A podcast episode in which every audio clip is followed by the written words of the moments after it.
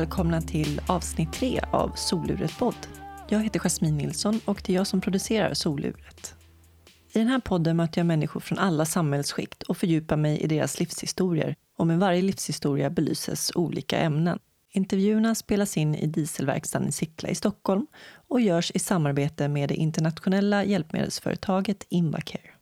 Hoppas ni har fått en bra start på den nya terminen. Själv har jag ju slutat på min fasta anställning som webbredaktör sedan innan sommaren och bestämt mig för att helt satsa på eget. Och jag har ju ynnesten att få jobba med det som jag tycker är roligast, det vill säga att möta människor. Varje möte får mig verkligen att växa som människa. Idag får ni möta Fredrik von Kiseritski. Redan vid två års ålder kunde Fredrik läsa sitt första ord. Han har doktorsexamen i organisk kemi och har framförallt forskat om vad som kallas neurodegenerativa sjukdomar. Det innefattar sjukdomar som multipel skleros, Alzheimer och Parkinsons. Han är även en av de personer som bidrar till arbetet med att få naturlig cannabis accepterad som läkemedel, främst mot neuropatisk smärta. Här kommer Fredrik. Så, känner du dig bekväm? Jag är bekväm. Vad bra. Ja, men eh, jag tycker att vi kör. Kör på. Hej Fredrik och välkommen till Soluret. Hej. Hur är läget med dig? Eh, Det är bra. Nu kör vi. Du är född eh, 1975, Ja, 26 april, stämmer. samma dag som min man. Är det sant? Ja, Grattis. det är du. Bra datum. Allting hänger ihop. Du är utbildad organisk kemist. Ja. Vad betyder det? Vad gör man då? Man blandar grejer i labb och hoppas på det bästa. Och sen så har man någon slags vetenskapligt anslag i det hela. Och så kan man ju ha olika tillämpningsområden för det här. Och eh, det som jag har sysslat mest med som yrkesverksam i eh, läkemedelsutveckling, drug discovery. Alltså att ta fram nya läkemedel eller göra gamla läkemedel bättre. Du har haft intresse för kemi sedan du var barn. Ja, alltså sen så långt tillbaka jag kan minnas, som, som jag har liksom egna minnen, så har jag provat att blanda grejer. Och jag hade en ganska lång eh, pyromanisk fas kan man väl säga. Alltså det var på något sätt tur tror jag att det inte fanns så här övervakning i samhället och sånt. För att jag tror att liksom när jag typ var så här mellan 13 och 16 så shit vilka knäppa Det är tur att jag har alla tio fingrar kvar om man säger så. Jag var helt besatt av saker som brann och exploderade. Det fanns något djupt tillfredsställande i det där. Det kan man ju säkert göra någon psykoanalys på saker som går sönder. Men du vet inte var intresset kommer ifrån? Ja, men varför dras man till... Alltså det är väl en dragning till elden. Det är väl en urkraft i människan, tänker jag. Och sen saker som går sönder är också tillfredsställande på något sätt. Ungefär som, vad heter det, Jenga. Man bygger torn och sen så rasar man det. Och så är det tillfredsställande på något sätt. Jag vet inte hur man ska förklara det. Vad är det konstigaste experimentet du har gjort? Du menar i barndomen då? Ja, Ja, men alltså det är väl enorma sprängladdningar då.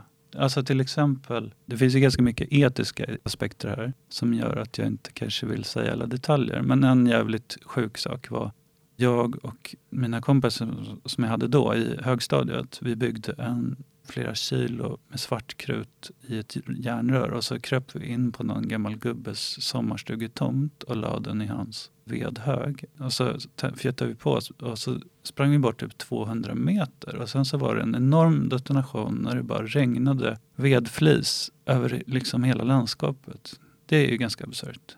Och eh, ja, jag tänker på de vuxna i omgivningen. Liksom. Hur agerade de? Ja, men gjorde alltså, jag, det där är intressant eftersom vi är barn själva nu och jag vill inte att mina barn ska ta samma risker. Inspireras av sin far. Nej, min fru är ju handkirurg till exempel och hon är ju ganska mån om att fingrarna sitter kvar eftersom hon tar ju hand om barn och ungdomar som har sprängt fingrarna av sig på riktigt. Så det är liksom de senaste ska jag säga, tio åren som jag har liksom fattat att shit, det här som jag och vi sysslade med, det var, det var liksom farligt på riktigt. Det var, det var liksom, det var helt knäppt ju. Sen så gjorde jag lumpen efter gymnasiet. Det är ett förlorat år. Jag ha- hatar det på alla sätt. Men, Varför? nej men, idioter bestämmer över intellektuella människor och alltså läroböckerna var från 60-talet. Det fanns ingen organisation. Man bara kände att okej, om vi hamnar i krig så är det kört.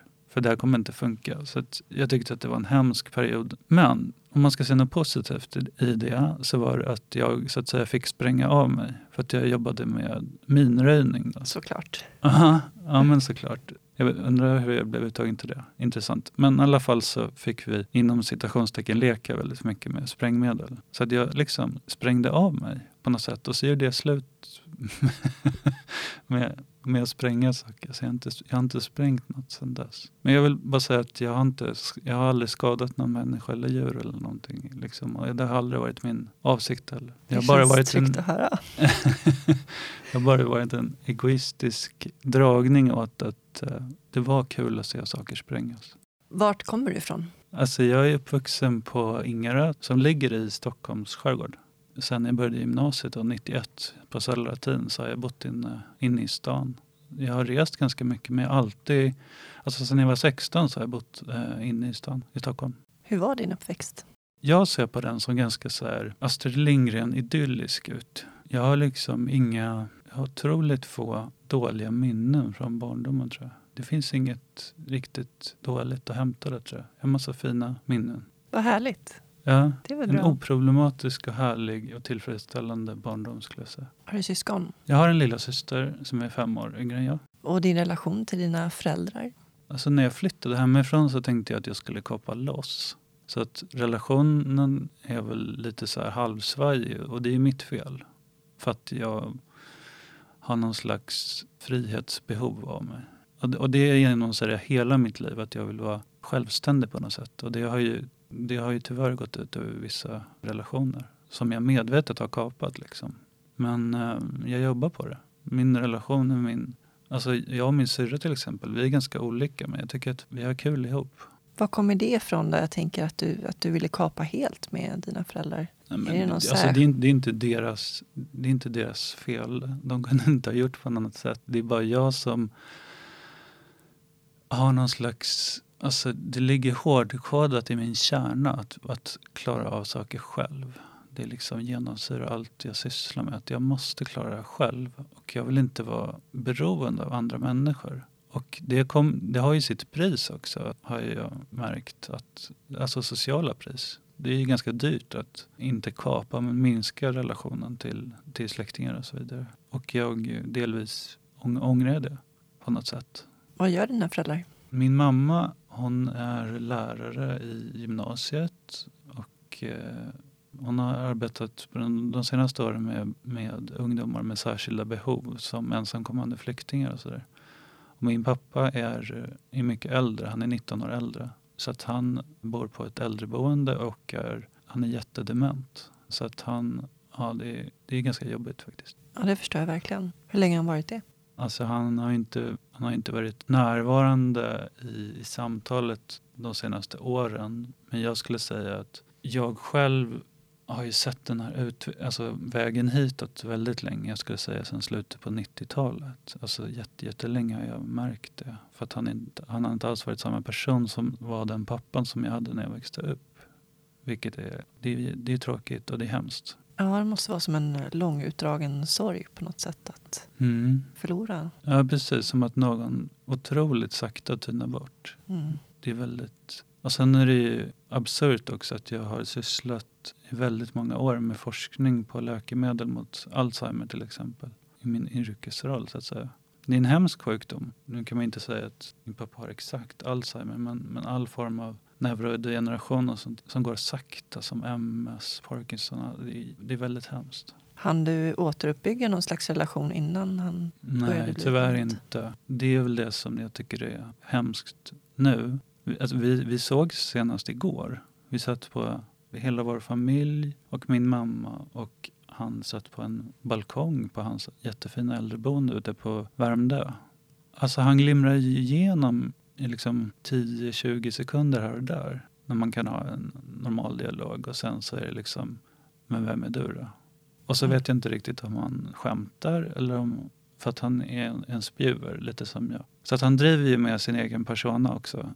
Kombinerat med att han faktiskt är helt väck ibland. Så det är, det är komplicerat. Jag förstår det. Men jag kan tänka mig att det är en överlevnadsstrategi också att eh, driva med sin egen persona på något sätt. Nej, men det är väl alltså, att ha självdistans och driva mm. med sig själv in i döden, mm. bokstavligen.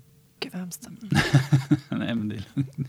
Hur gick det i skolan? Alltså jag hade ju otroligt lätt för mig i, i skolan. Om jag kollar tillbaka, mitt största problem, man ska säga, hela grundskolan, årskurs 1 till 9, det var väl att jag kände att jag väntade på de andra. Det var ju en ganska annorlunda tid då när alla skulle med, vilket gjorde att de som hade lättare för sig blev uttråkade.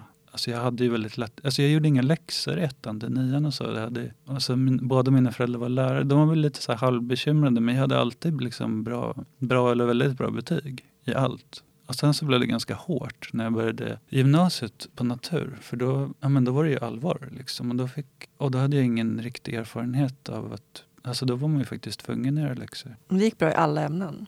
Ja, men jag har, jag tror inte jag haft nej, men det här 1 till 5 betygssystemet. Jag hade väl fyra och femmor. Alltså, det är väl bra. Lärde du läsa tidigt också? Ja, alltså enligt min mamma, och jag vet inte om det är sant, det är omöjligt att bekräfta, så läste jag när jag var två och ett halvt ordet brandbil.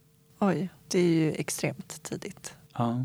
Och sen så finns det också några så här sägen som det här sommarlovet för, innan man skulle börja i skolan så frågade jag min mamma så här. Jag kan läsa, jag kan skriva och jag vet att jorden är rund så varför ska jag gå i skolan? Vad sa hon då? jag vet inte vad hon svarade. Det är bara frågan som finns bevarad. Alltså det låter ju som att du har någon slags särbegåvning. Ja, men alltså om jag ska beskriva mig själv så är jag är extremt ojämn. Jag har väl vissa saker som jag är duktig på, specialområden. Och sen så är jag väl liksom un, un, betydligt undermedel på andra saker som, alltså om man jämför med inom citationstecken normala människor. Vilket gör att jag uppfattas, tror jag, som ganska knepig att förstå sig på. Ibland är det knepigt för mig själv också. Jag är ojämn helt enkelt. Ja, det var min följdfråga. Hur känns det att, att uppfattas på det sättet? Ja, men jag, jag, tycker, jag är 98 procent otroligt glad över att ha ett välfungerande intellekt, eller vad man ska kalla det. Och sen så är det liksom, det är väl mest i sociala situationer och sånt som det blir, alltså i relationer och sånt. Som jag är lite obegriplig tror jag, och dålig på att uttrycka mig. Och då är det svårt. Vad hade du för intressen förutom att spränga saker i luften då? Ja, men jag var ju... alltså, min grundfråga är ju bara hur funkar hela universum och hur ska jag få reda på det? Jag måste få reda på det här. Hur hänger allting ihop? Ja, alltså vad hade man för, för medel då på 80-talet? Man hade, alltså vi hade Bra Böckers lexikon och Nationalencyklopedin. Och så satt jag liksom och läste dem från, från A till Ö i princip. Det skulle ju se otroligt knäppt ut. Alltså jag har tänkt asmånga gånger på att det var tur att internet inte fanns när jag var barn. För att jag skulle liksom ha, jag skulle haft sömnproblem. Jag skulle aldrig kunna slita mig från Wikipedia. För att jag skulle bara klickat med att det finns en underlänk och en underlänk. Och det, det finns inget slut. Det är skönt att med liksom, artiklarna i bra böcker är ganska korta. Men det, det finns en punkt.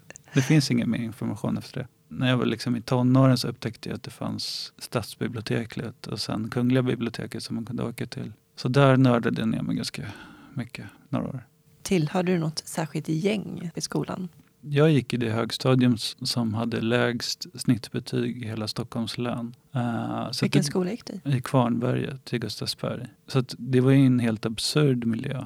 För att bara man var där så gick det bra. Man hade, alltså vi var otroligt, och vi var liksom så här Ingarö-klassen, E-klassen. Så vi var liksom inte geografiskt därifrån heller. Det fanns liksom sociala väggar och geografiska väggar. Så det förstärkte väl också bilden, eller min bubbla på något sätt. Att vara en outsider. Någon gäng, jag vet inte. Nej, det är väl genomgående för hela mitt liv att jag inte... Jag har provat på väldigt många gäng i perioder. Och sen har jag bytt. Så jag, var, jag har hälsat på i olika gäng. Och så byter jag liksom. Det finns ingen sorg i det tycker jag. Utan det är bara att jag, prov, att jag gillar att testa olika miljöer och umgängen och så. Efter skolan då så gjorde du lumpen. Mm. Det var då också du bestämde dig att bryta med föräldrarna. Mina föräldrar hade en lägenhet inne i stan som jag liksom ockuperade kan man säga och flyttade lite gradvis hemifrån redan när jag var 16. Så jag var helt utflugen ska jag säga, när jag var 18, 19. Efter lumpen då? Ja, men då började jag plugga på KTH och läsa kemi på riktigt. Och hur var det? Alltså jag är otroligt tacksam för det svenska systemet att man får ha tillgång till alla de här utbildningarna utan kostnad. Jag är otroligt tacksam att jag liksom först, ja men först så, så läste jag då till civilingenjör och sen så parallellt så körde jag lite filosofi på Stockholms universitet samtidigt också. Och sen efter det så forskarutbildning på KTH. Vad är ditt eh, främsta forskningsområde idag? De senaste eh, tiden så har jag sysslat väldigt mycket med, med smärta. Det är ett väldigt otillfredsställande område i, i sjukvården. Det är väldigt många i samhället som lider av smärta av olika typ.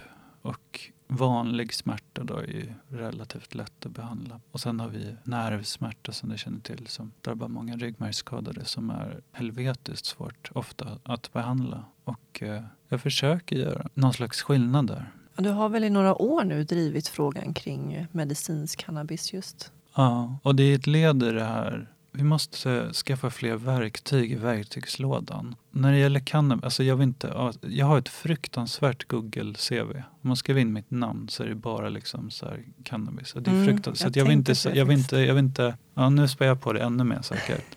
Men jag tycker, jag, jag tycker att det är fruktansvärt djävulskt att politiska och kulturella stigman ligger i vägen för optimal sjukvård. Det är så jävla patetiskt att det finns en stonerkultur och en, kanske en reggaekultur. eller liksom om man går tillbaka i svensk liksom skräcken för jazzband eller hårdrock eller vad som helst. Att, det, liksom, att all den här skiten ligger, bara kladdar av sig nu och hindrar oss inom läkemedelsutveckling och forskning, eller sjukvård för den delen, att, att åtminstone prova det och se, och se om det funkar på olika människor. Det är för jävligt. Varför tror du att det är så stigmatiserat? Alltså Sverige har väl men Sverige har ju en unik moralistisk kultur.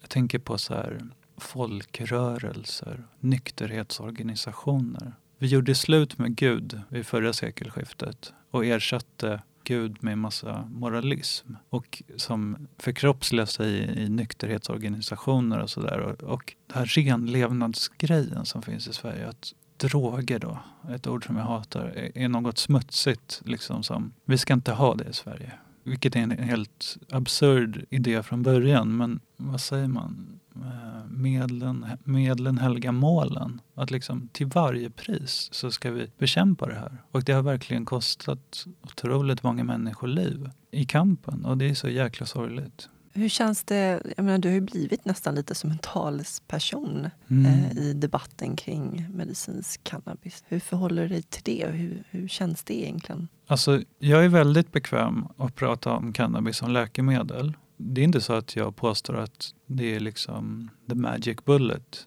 Jag tycker bara att det är ett läkemedel som är, som är värt att prova på, på vissa människor.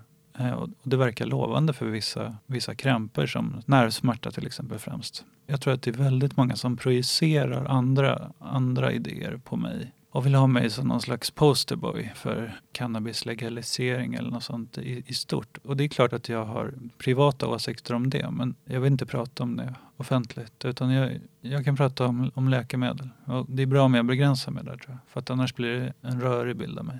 Hur kom du in på det här med, med just neuropatisk smärta? Ja, det var ju via Andreas Törn då, som är känd från media.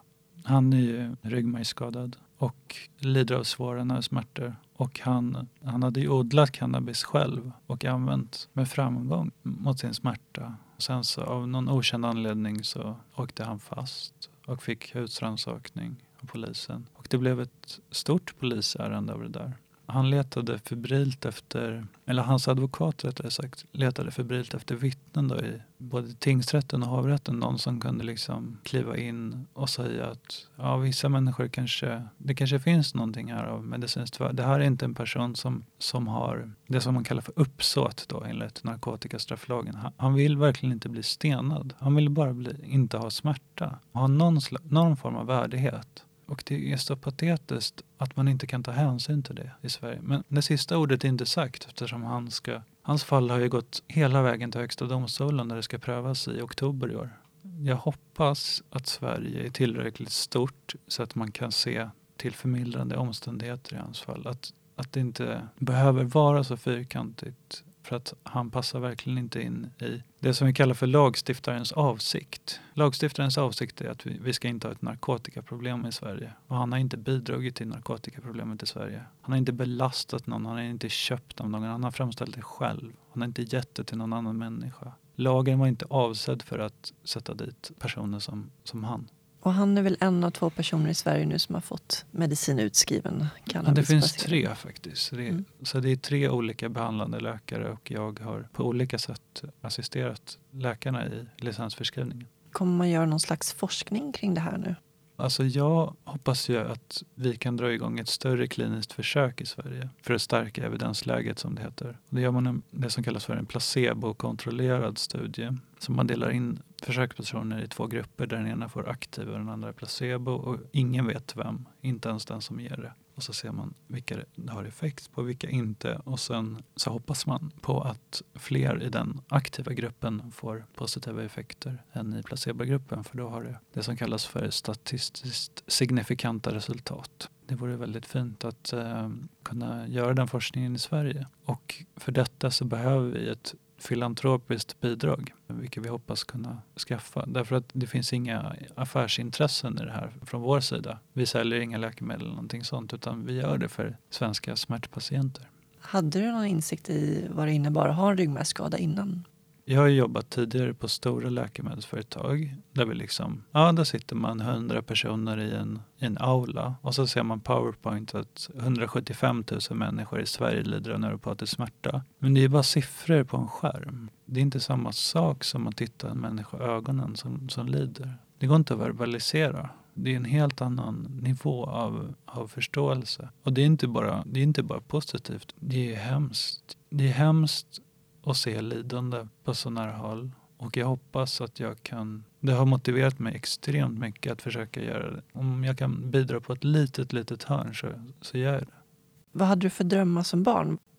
Jag tänkte ju så här att det vore ju hemskt om jag blev 25 år och inte hade fått Nobelpriset, tänkte jag. Det, det, vore ju katastrofalt. Så, så, i det finns det lite intern pressure kan jag säga. Jag bommade ju där. Jag har inte varit i närheten av det. Jag bara, jag bara tänkte att, att det skulle vara soft. Att det var rimligt. Jag tänkte på, jag tänkte på riktigt att det var rimligt. Att det var liksom min utstakade väg. Och sen så tror inte jag att jag fattade riktigt att det fanns 6-7 miljarder människor i världen. Att vi bodde liksom på en liten ö i skärgården. Det, det, var lite mer competition än jag trodde. Hur ser du på det idag då? Är det fortfarande är det rimligt någon gång i framtiden? Nej, nej det är helt orimligt. och uh, det är svårt att ställa om sig. Ja. Jag är besviken, alltså på något sätt. Det är inte så att jag går och tänker på det. Men jag är fortfarande lite så förvånad, eller vad fan jag ska säga, att det inte hände. Aha. På något konstigt sätt. Att jag inte var liksom the chosen.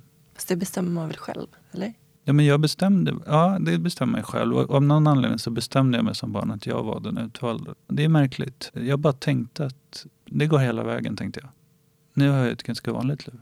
Och jag försöker förlika mig med, med det på något sätt. Jag tänkte på det du sa att det var tur att internet inte fanns när, när du var barn. Mm. Hur förhåller du dig till internet idag då? Ja, men det där är en fördel när man blir vuxen på något sätt. Att man blir trött.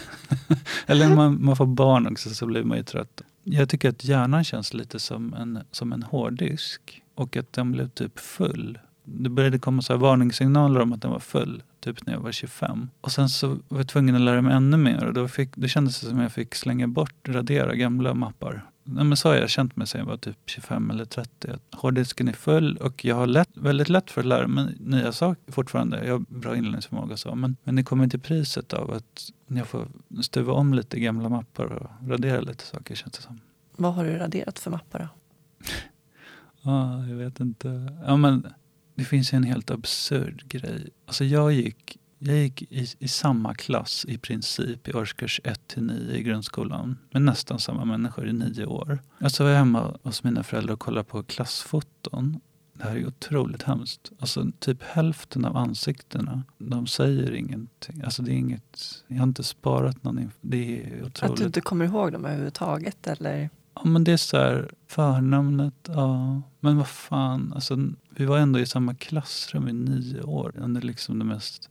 Och det är ju skrämmande på något sätt. Att jag, och jävligt oförskämt, måste jag säga. Det är otroligt oförskämt av mig att inte ha lagt märke till dem. Eller inte noterat. Och det, kan jag, det är ju skämmigt. Ja, fast minnet är ju ganska selektivt också. Mm. Man väljer ju inte vad man vill i livet. Jag vet inte vad vill. Alltså man kan inte, man kan inte så bestämma att nu ska jag bli kär i dig. Så funkar det inte. Utan vad ens viljor kommer ifrån, det, det kan man inte bestämma. I alla fall känslor. Precis, jag kan inte känna att jag... Alltså jag kan inte så bestämma att idag ska jag vara lugn och skön och avslappnad och bara kunna njuta och ligga i hängmattan. Jag kan inte bestämma det. Utan det är något annat som bestämmer om jag, om jag är skön och avslappnad viss eller om jag känner mig stressad och har typ tre saker jag måste göra innan jag kan känna mig lugn. Apropå kärlek, vem var din första kärlek?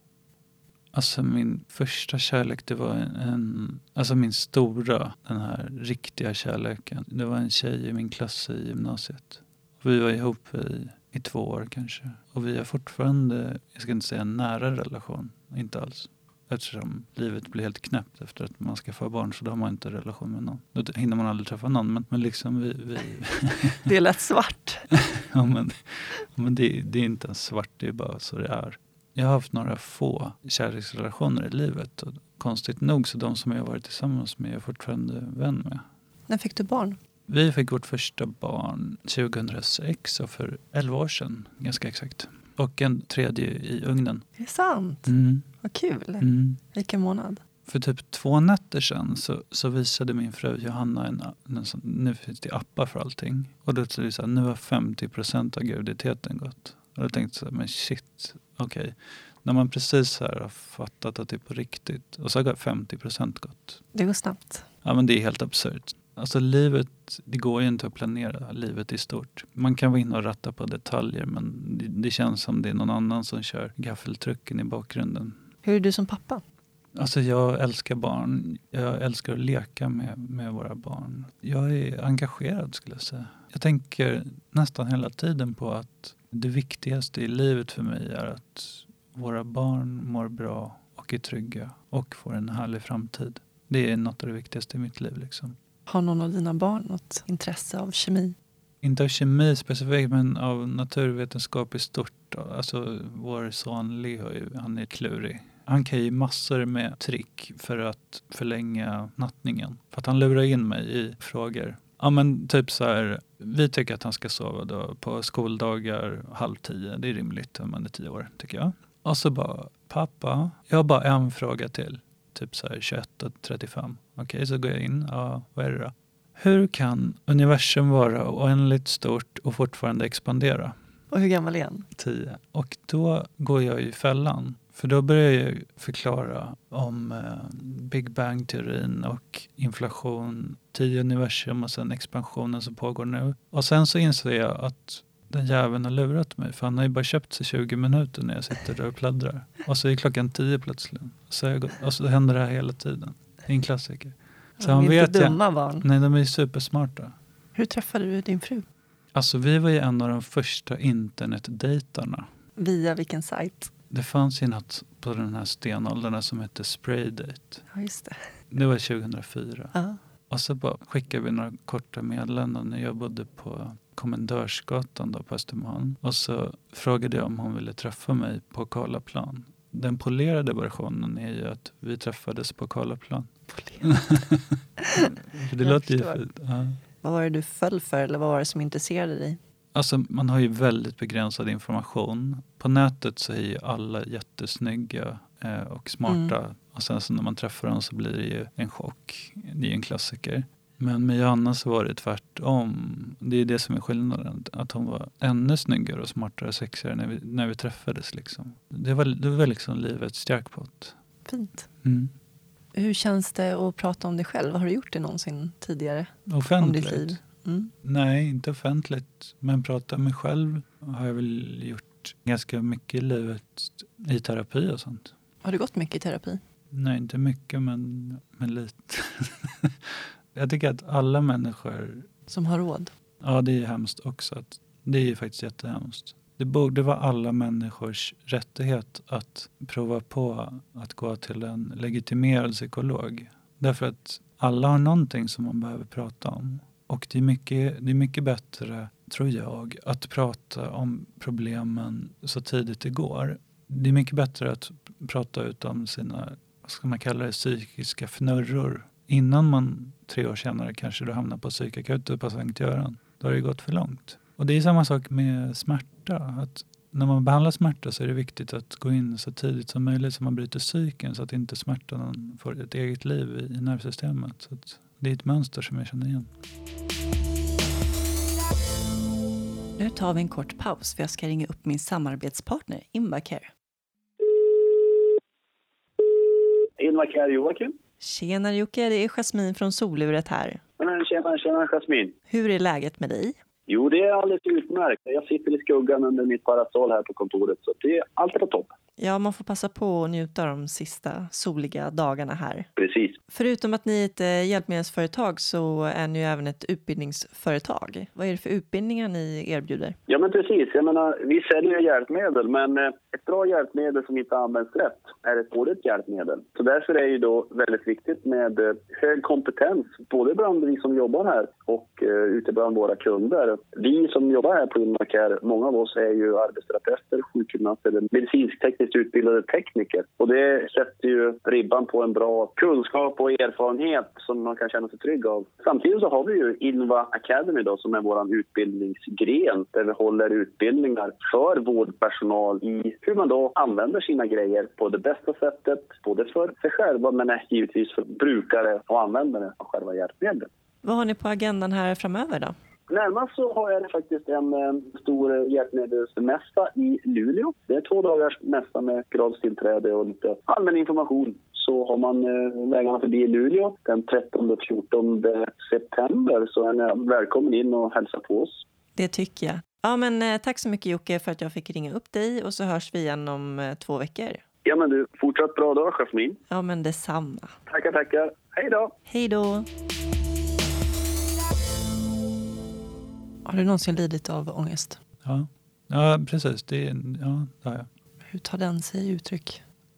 Den är för jävligt. Den kapar hela mitt... Den kapar hela hjärnan och använder hela hjärnans kapacitet och vänder den emot den. Och den är ordlös och i intensitet så känns det ungefär som att få en högaffel i, i magen tycker jag. Fast den säger, den har inget budskap förutom att Idag är det, eller idag, just den här sekunden så är det olidligt och det kommer alltid vara så. Och så lyckas den, över, den jäveln lyckas övertyga en varje gång man det här är för evigt. Och det är ingen kul känsla. Nej, det låter som väldigt svår ångest som du har drabbats av. Mm. Men jag har fått jättebra hjälp. Jag har en väldigt fungerande strategi mot det där. Vad är det som har utlöst det? Alltså det där tänkte jag väldigt mycket på i början. Jag har kanske haft så svår ångest att jag behövt hjälp i tio år kanske. Eller någonting. Jag tänkte otroligt mycket, var, varför är jag drabbad? Men just nu så känns inte frågan viktig. Det, det känns inte viktigt varför. Alltså så länge, så länge jag har en lösning så känns inte orsaken viktig. Det vore ju viktigt så här, ja, du har ångest för att du lever i en falsk relation eller, men det är ingenting sånt. Det är förmodligen inget som jag kan ändra på i livet. Så, och då, därför spelar orsaken ingen roll. Förutom att det är lite, lite irriterande att inte förstå sig på varför. Men så länge jag har ett motgift så, så är det lugnt. Och vad är motgiftet? För mig är det att jag använder vissa läkemedel ibland. Eh, och sen så har jag hittat en, eh, det har varit svårt, men jag har hittat en psykolog som har lärt mig vissa tekniker. Och där tror jag att det är extremt individuellt att hitta. Och återigen så är jag privilegierad som har haft möjligheten att leta runt. Så lite läkemedel och lite eh, KBT och kung fu funkar för just mig. Det har varit mycket samtal kring just äh, ångest i de flesta intervjuerna faktiskt. Det är ju väldigt tabubelagt att prata om. Mm. Återigen den här svenska perfektionen, att man ska inte visa sig svag. Kanske särskilt bland män också. Att inte, jag har inget problem att säga att jag tyvärr är drabbad då och då. Och sen vill jag heller inte säga att det finns en lösning utan alla människor är unika. Det är samma som med alla terapier, inklusive läkemedel, att man måste experimentera sig fram till vad som funkar för just för alla människor är unika. Och det är ingen klyscha utan det är även, alla människor är unika på en biokemisk nivå också. Hur ser du på framtiden? Jag är en obotlig optimist, men framtiden för mig... Ja, men det här kan jag säga. Jag har aldrig haft, förutom att de här barndomsfantasierna om att vara oändligt framgångsrik, så har jag aldrig haft en plan i livet. Jag har aldrig tänkt så här att det vore smart om jag först blev civilingenjör och sen doktorerade i organisk kemi. Det, är liksom, det blir ett perfekt CV och sen så söker jag jobb på det stora företaget i Södertälje. Det har aldrig varit min plan. Utan det bara, så alltså framtiden för mig har alltid varit och kommer alltid vara tror jag, två veckor framåt. Jag vet vad jag ska göra de närmaste två veckorna ungefär. Och sen så har jag en ganska luddig bild vad som händer därefter och bara en, någon slags barnslig optimism om att det löser sig på något sätt. Och hittills har det gått rätt bra. Det låter väldigt befriande tycker jag. Ja. Det är lite mer att leva i nuet också. Jag har aldrig tänkt att fan vad skönt om man kapar hela framtiden och bara tänker två veckor. Det är bara, det är bara så min hjärna funkar. Vad innebär det för dig att vara människa? Alltså jag tycker att själva frågan är ganska sentimental och kladdig måste jag säga. På ett sätt skulle jag säga att det är ganska förnedrande att vara människa. Att ha en kropp till exempel är förnedrande. Man vill ju bara vara ett väsen. Alltså kroppen ställer bara till besvär. Och sen är det ju ganska knäppt också att man får liksom ett... Universum har funnits i, vad vi tror idag, typ 13,8 miljarder år. Så får man med lite flax 80-90 år. Då har man ju liksom inte tid. Det är ju helt orimligt. Det är ju så orimligt kort tid i det stora hela. Alltså precis när man börjar greppa saker och ting så gör sig ålderskramperna påminda. Man får liksom glanta på storheten och sen är det goodbye. Ja, det lät ju jävligt deppigt. Men det är ja, och du som säger att du är en optimist också. Ja, men det, det är det jag menar. att Det här är inget jag går och tänker på. Jag vet inte om jag någonsin har tänkt så här, vad innebär det människa? Alltså jag skulle vilja svara typ så här, jag vet inte vad jag ska jämföra med. Jag har inte provat att vara någon, jag har aldrig varit en hackspett så jag kan inte jämföra med någonting. Det är bra. Vad betyder frihet för dig? Alltså jag har så jäkla svårt att ens fantisera om ett liv som inte är fritt. Det verkar ha varit väldigt viktigt för dig just. Ja, det är otroligt viktigt för mig att vara... Alltså känslan av att vara fri är extremt viktig för mig. På alla nivåer. Vilket säkert, alltså alldeles säkert är förklaringen till varför, varför jag kör ett eget företag nu och inte har en arbetsgivare. Liksom. För att jag kan inte leva om jag inte är fri på något sätt. Och sen så tänker jag på massa med intressant forskning om frihet. Till exempel att, det här tycker jag är intressant, att att vara fri skänker ingen lycka i sig, men kampen för frihet skänker lycka. Alltså människor blir alltså lyckligare av att kämpa för frihet än att vara fria.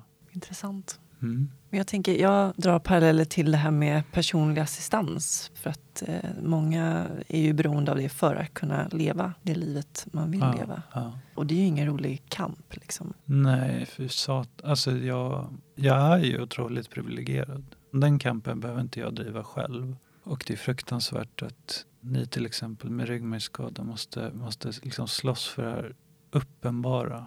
Det är fruktansvärt. Vad gör dig arg? Det är en jäkligt intressant fråga. För att ingenting. Alltså det här, jo, det här, Fredrik, någonting måste ja, men det här är en, det här är någon, någon slags defekt i mitt psyke. För att jag blir extremt sällan, alltså jag blir irriterad på ganska mycket saker. Men jag blir aldrig så här arg som jag tänker att man blir så här, höjer rösten, skriker och har någon okontrollerad vrede. Jag är irriterad på jävligt många saker men- men jag blir väldigt sällan så här arg. Jag har aldrig slagit någon till exempel. Aldrig varit fysisk eller så. så att, Orättvisor då?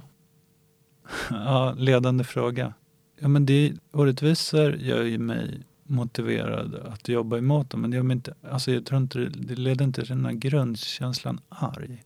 Eller det påminner lite om, om den här vidriga grejen som typ författare säger att ångest är min drivkraft. För det är ju bara bullshit. För riktig ångest gör att man blir helt handlingsförlamad. Det är ett missbruk av, av ordet ångest att säga att det kan vara en drivkraft. Det är ingen driv, det är ett jävla kladd som förhindrar en att göra saker. Och jag, jag tänker att ordet arg då också är kanske någon missbruk av begreppet arg. Det är som jag tänker att man är typ så här som Hulken. Att man krossar saker. Nu har jag i och för sig sprängt vissa saker men det- var inte vrede. Fast det var tillfredsställande i alla fall. Ja, det är tillfredsställande Ja. saker som går sönder. Känner du det? Eller hur är dina pyromaniska drag nu då? Nej, alltså otroligt kontrollerade. Vi har två kakelugnar hemma och på vinterhalvåret så får man elda ved och det räcker för mig. Det var liksom en, en fas i 18-19 år i mitt liv och jag har lämnat den. På det, så att jag, jag har inget behov av att elda längre. Det är ganska kul att elda tycker jag men det är, det jag tänker inte så mycket på det längre. Det, är är, det är till, alltså, på sommaren är det skönt när man gör grill så kan jag bli lite besatt av att, få till det perfekta kolet. Att man får liksom en kärnkraftskänsla av glöden. Så att det bara steker i ansiktet på två meter. Jag kan bli lite besatt av att få till den perfekta glöden. Det är väl den lilla yttringen av pyromanin idag. Men det är väl det är ingen fara för samhället tror jag. Vad gör dig lycklig? Kommer du ihåg den här gamla 90-talsserien X-Files? Absolut. så fanns det en, en gubbe då som kallades för The Cancer Man, Cancermannen, som styr, typ styrde samhället i det dolda, bakom ryggen på allting. Och jag tänkte på en sak som han sa, att the greatest men have the simplest pleasures. Alltså, det är de små sakerna som gör mig lycklig. Till exempel, alla säger så här, men blev du inte så här otroligt glad när du liksom tog doktorsexamen? Nej, inte särskilt glad. Alltså det som gör mig, gör mig lycklig, det är, det är så här små saker. Alltså att de här vardagliga sakerna, att allting klickar. Eller att jag är ensam uppe på natten och så spelar jag schack mot datorn och så tar jag på level 10 och vinner. Det, det, är- det är en så här liten sak. Det, det gör mig lycklig. Vem är den roligaste människan du känner? Det är min dotter. Alltså hon är en citatmaskin. Hon är sju år. Hon fyller åtta i höst. Alltså hon, vad jag än kollar i mobilen så har jag bara massa anteckningar. Alltså så saker som hon säger. Den här till exempel. Ormar låter som när människor kissar. Det är väldigt insiktsfullt. Tycker jag. Eller vad säger du? Jag har aldrig tänkt... Ja, precis. Jo, men det stämmer ju. Det är jäkligt smart. Ja, det är det faktiskt. Och då blir jag ju glad och, och stolt också. Och en annan grej som hände förra veckan var att hon kom hem och, och så sa hon så här. Vad är obstinat? Och då frågade jag så här, men varför frågar du det? Men, säg bara hur det stavas. Ja, men varför det? Svarade jag då. Och då svarade hon, därför att jag är obstinat och jag behöver veta det. Fascinerande. Ja. Man skulle vilja ha barnen för evigt ju på något sätt. Alltså ungefär som när man, det är lite som den här grejen med, med, med katter jag tänker jag. Att man skulle vilja skapa kattungar. Som var kattungar i 15 år. Det är mycket roligare än, än Ja, trötta precis. katter. Men det är en egoistisk tanke. Men det vore ju Du kul. får skriva ner alla citaten. Men på. Den här frågan har jag ju redan ställt. Men vad drömmer du om? Ja, vad drömmer jag om? Alltså så här då. Den här perversa tanken igen. Att nå den framgång som jag anser att jag förtjänar. Där Nobelpris och folkets kärlek är ett minimumkrav. Och att jag därefter kan njuta av livets små saker utan stress eller måsten. Och kunna ligga ner med mina priser i en hängmatta och dricka flädersaft och känna mig nöjd. Vad härligt. Ja, Väldigt konkret också. ja, det är min dröm. Vad har du antecknat där? Är jag lite nyfiken på. Alltså det var ju otroligt lösryckta lösryckta delar i mitt liv. Är nyfiken? Okej.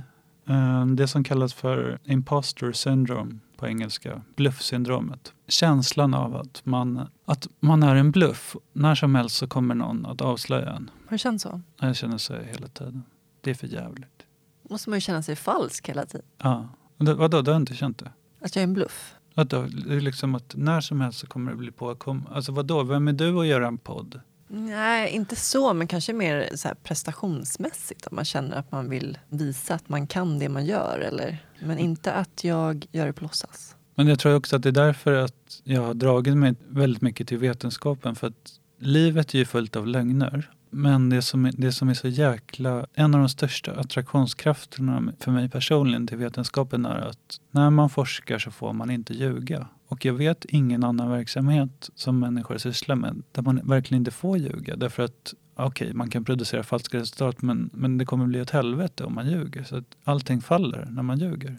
Som människa så måste man ljuga typ 20 gånger om dagen. Annars, annars blir det otroligt bekymmersamt. Små, små vita lögner hela tiden. Om att förklara varför man är 15 minuter sen och sånt. Men när, när man liksom skriver en vetenskaplig artikel så får man inte ljuga. Och det, det tilltalar mig otroligt mycket. Det här kampen mot lögnen om man ska säga.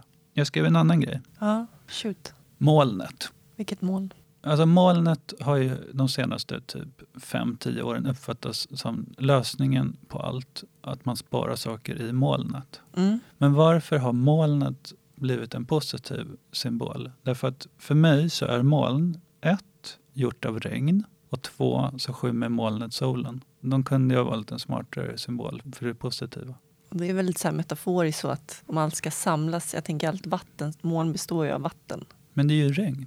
Det är inget fint. Va? Det är liksom kiss. Gud kissar. Jag har några snabba frågor här också. Ja, men köp. Kaffe eller te? Kaffe. Bok eller film? Film.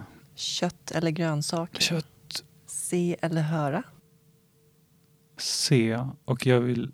Det här är ju otroligt intressant. Därför att jag är jätte... Jag lyssnar på musik väldigt mycket. Och särskilt i gymnasiet så var många av mina kompisar, alltså de var mer eller mindre professionella musiker. Och alla de sa till mig att om de fick välja mellan att behålla synen eller hörseln så skulle alla välja synen i alla fall. Och det är ju alltså, jag kan, ja vilket tänk att inte kunna se. Jag kan inte föreställa mig det. Det är ju ett svårt val men jag är 90% säker på att jag skulle välja behålla synen framför hörseln. Heavy metal eller jazz? Alltså,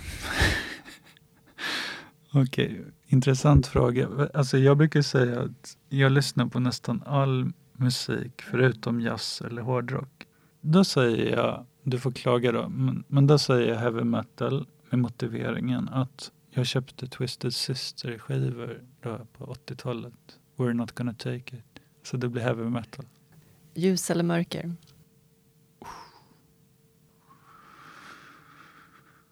Ljus. Det är svårt alltså. Men äh, nej, men alltså nej, nej, det var inte så svårt när jag tänkte. Sommaren är ju en miljon gånger härligare än vintern. Ljuset, jag väljer ljuset. Fort eller långsamt? Alltså, jag, ja, fort eller långsamt. Jag är ju en långsam person som vill att saker ska gå fort. Det är ju en paradox i sig. Eftersom jag vill att saker ska gå fort så väljer jag fort. Då. Ja. Lyssna eller prata? Lyssna, definitivt. Jag är en lyssnare och jag är en tjuvlyssnare. Jag vet inte om det här är över gränsen. Men jag har en, en nyhet här. Kan inte du läsa? Det här är en nyhet ifrån Expressen eh, 2015. Okej, lägg den här. då. Ska, Det vore kul. ska jag läsa? Ja, med rubriken. Okej. Det här är alltså Expressen mars 2015. Falsk Bert-Åke Varg på Twitter. Om du följer Bert-Åke Varg på Twitter så är det inte på riktigt. Någon har startat ett konto i hans namn. Du är fullständigt åt helvete, säger Bert-Åke. Han är skitarg alltså. På Twitter finns det sedan februari en profil som bär namnet Bert-Åke Varg. Kontot har i skrivande stund 577 följare och har skrivit åtta inlägg. Men det är inte Bert-Åke Varg utan det är någon som har startat ett konto i hans namn. Ja, men så fortsätter han säga. Till exempel så här. Det här är fullständigt åt helvete. Det måste vara en sjuk människa som har gjort det här. Och nu ska vi se om vi kan om vi behöver bussa vår advokat på honom eller någon, någonting för att få stopp på det här vansinnet. Och vad tänker du då när du läser den här nyheten? Det känns som att det är brist på andra nyheter Ja. framför allt. Ja, men jag skulle då vilja be om förlåtelse. Jag skulle vilja be om förlåtelse då till Bert-Åke Varg, för jag gillar honom jättemycket. Och Ja. det var jag som startade det här Twitterkontot. Är det sant? Ja, så jag var den här falska Bert-Åke Varg på Twitter i två månader. Jag skrev bara åtta inlägg, men det blev ett jävla liv. Och han vet fortfarande inte att det är du. Nej, förlåt. Alltså, jag, jag, han hotar ju med advokater. Det är ju läskigt. Ja, det här kanske är olagligt. Men eh, Fredrik, varför gjorde du det här då? Ja, men alltså, det om Bert-Åke Varg, han är ju en barndomsidol. Liksom.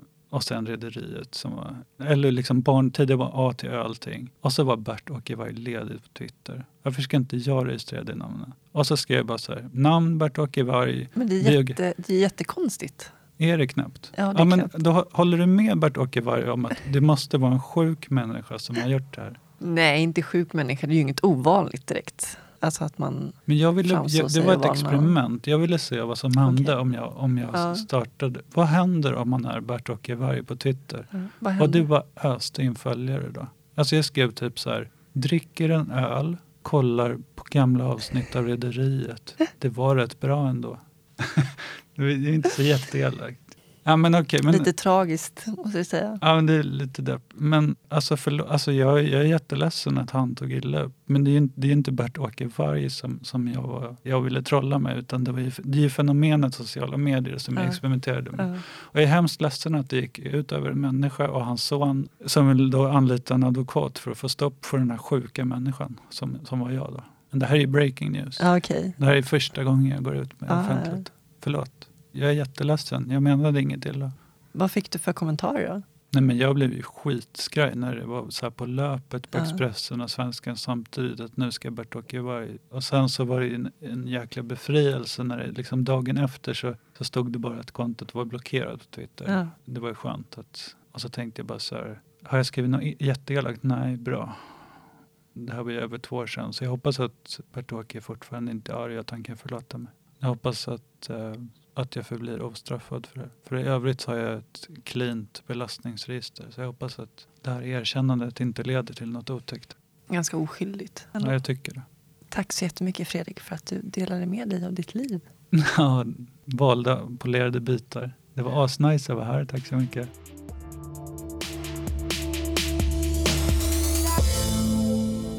Då har ni fått en inblick i Fredriks universum. Jag lever ju själv med en ryggmärgsskada, men är tack och lov förskonad från neuropatisk smärta. Men jag har vänner som lider av det och har sett vad smärta gör med dem. Om man då har hittat ett naturligt preparat som fungerar förstår jag inte varför det finns sådana motsättningar. Så kudos till dig Fredrik som kämpar för de som lider av svår neuropatisk smärta. Soluret har en hemsida, www.soluretpodd.se och där kan ni också kontakta mig. Ni får gärna höra av er och dela med er av era reflektioner och tankar kring intervjuerna. Och det får ni också jättegärna göra i sociala medier för Soluret finns såklart på Facebook och Instagram också. Både på hemsidan kan ni lyssna på intervjuerna och på iTunes och i en himla massa olika mobilappar. Tack så jättemycket än en gång Invacare för samarbetet. I nästa avsnitt får ni möta Malin Jung Hi Berndt. En kall februarinatt 1973 i hamnstaden Mokpo i Sydkorea hör en polisman något som låter som barnskrik utanför sin vaktkur. Han går ut för att se vad som står på och ser ett litet knyte några meter bort. På marken, inlindad i en filt, ligger en månadsgammal flicka. Polismannen lyfter försiktigt upp henne och tar med henne in i värmen. Sju månader senare flygs hon till Sverige. På flygplatsen väntar hennes nya familj. En mamma, en pappa och en tre år äldre syster som också är adopterad. Det bestämmer att hon ska heta Malin. Och mer om Malins livshistoria får ni höra i nästa avsnitt, söndag den 3 september. Med tanke på dagens gäst avslutar jag med ett citat av den grekiska filosofen Demokritos. I den allmänna föreställningen finns det färg, finns det något sött och något bittert. I själva verket finns blott atomer och tomhet. Tack för att ni lyssnade och ta hand om varandra. Puss och kram. Hej då.